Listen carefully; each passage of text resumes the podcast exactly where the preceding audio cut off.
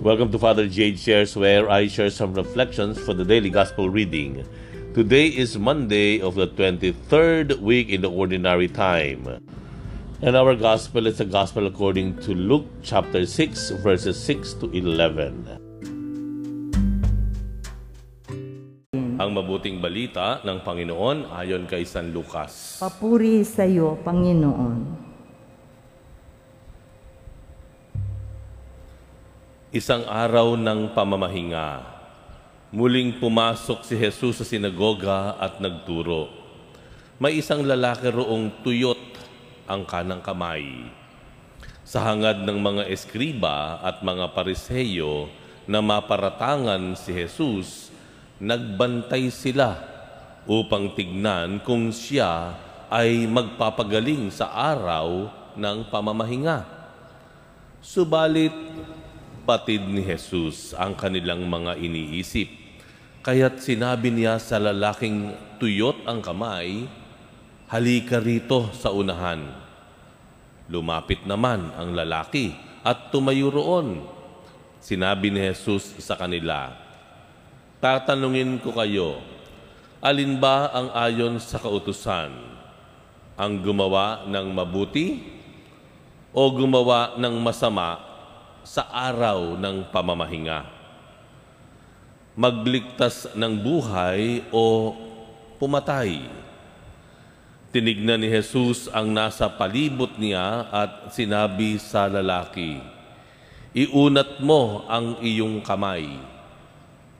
Iniunat nga niya ang kanyang kamay at ito'y gumaling. Nagngit-ngit sa galit ang mga eskriba at mga pariseyo at pinag-usapan nila kung ano ang dapat gawin kay Jesus.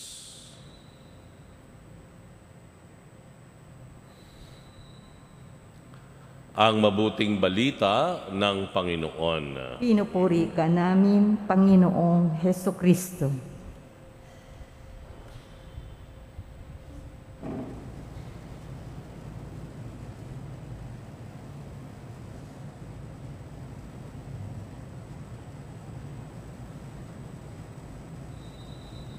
Minsan ay uh, ang paggawa ng kabutihan o ng tama ay napipigilan dahil sa mga makat, sa mga matang nanunuri at nag-aabang. Kailan ba tinuligsa ang gawaing tama? Nangyayari ba na ang gawaing tama ay sinusuri ng iba. Halimbawa na lamang po, nagkaroon ng hindi pagkakaunawaan ng iyong mga kaibigan at mayroong isang nadidiing tao. So ikaw, narinig mo kung papaano pinagkwentuhan yung isang taong iyon. Bagamat hindi ka bahagi ng pangyayari, pero dahil ito ay usap-usapan na sa iba mong mga kaibigan o kapitbahay na lang, no? ikaw tuloy ay nag-aalangan lumapit dun sa tao na pinag-uusapan. Bagamat gusto mo siyang kausapin, gusto mong gawin yung iyong, iyong nakagawian na pag-turing uh, sa kanya, pero hindi mo na agad malapitan. Hindi mo agad mag- magawang kausapin. Bakit? Dahil alam mo, marami sa iyong mga kaibigan, siya ang pinag-uusapan. Ano ang gagawin mo? Okay? Minsan po yung gawaing tama ay napipigilan. Yung tawang yung gawaing mabuti ay hindi natin magawa dahil natatakot tayo dahil may nagsusuri, nagmamatiyag na iba. Yan. Yun po ang problema dun sa pinakita natin sa Ebanghelyo. No? Ang mga eskriba at mga pariseyo nag-aabang, nagmamatiyag kay Jesus. Pagagalingin ba niya yung lalaki na may tuyot na kamay sa araw ng pamamahinga.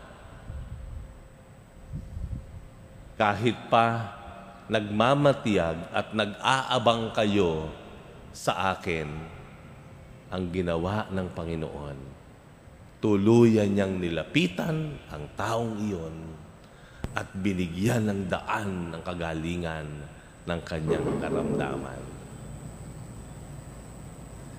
Ito ay uh, uh, nangyayari sa maraming mga uh, areas ng buhay ng tao ngayon. Ano po? Minsan pa yung pagsasabi ng totoo, ang hirap gawin. Hmm? Dahil may mga tao na uh, mas pinili nila ang uh, uh, maniwala sa kasinungalingan kaysa sa katotohanan. Minsan nahihirapan tayong gumawa ng pagtulong dahil natatakot tayo. Baka may nakatingin. Baka paratangan ako ng hindi tama. Baka ako ay balikan. Diba? Yung bang pagiging saksi minsan, ano, isaksi ka ng isang pangyayari, hindi mo magawang sumaksi. Ikaw ay tinatanong bakit? Ay baka ako ay mapahamak diyan. No? May nakatingin, may nagmamatiyag Tandaan po natin ang Panginoon sa kanyang hangarin na gumawa ng kabutihan para sa ating kaligtasan. Hinarap niya ang lahat ng mga taong nag-aabang, nagmamatiyag sa kanyang gagawin hanggang sa punto na ito ay ikinamatay pa niya. Isang paalala po sa atin, ano, sa paggawa ng kabutihan. Nawa walang ah, pagmamatiyag mga matang sumusuri, mga nag-aabang na tayo ay magkamali. No? Ang maging hadlang o dahilan sa ating paggawa ng kabutihan at pagsasalita ng katotohanan.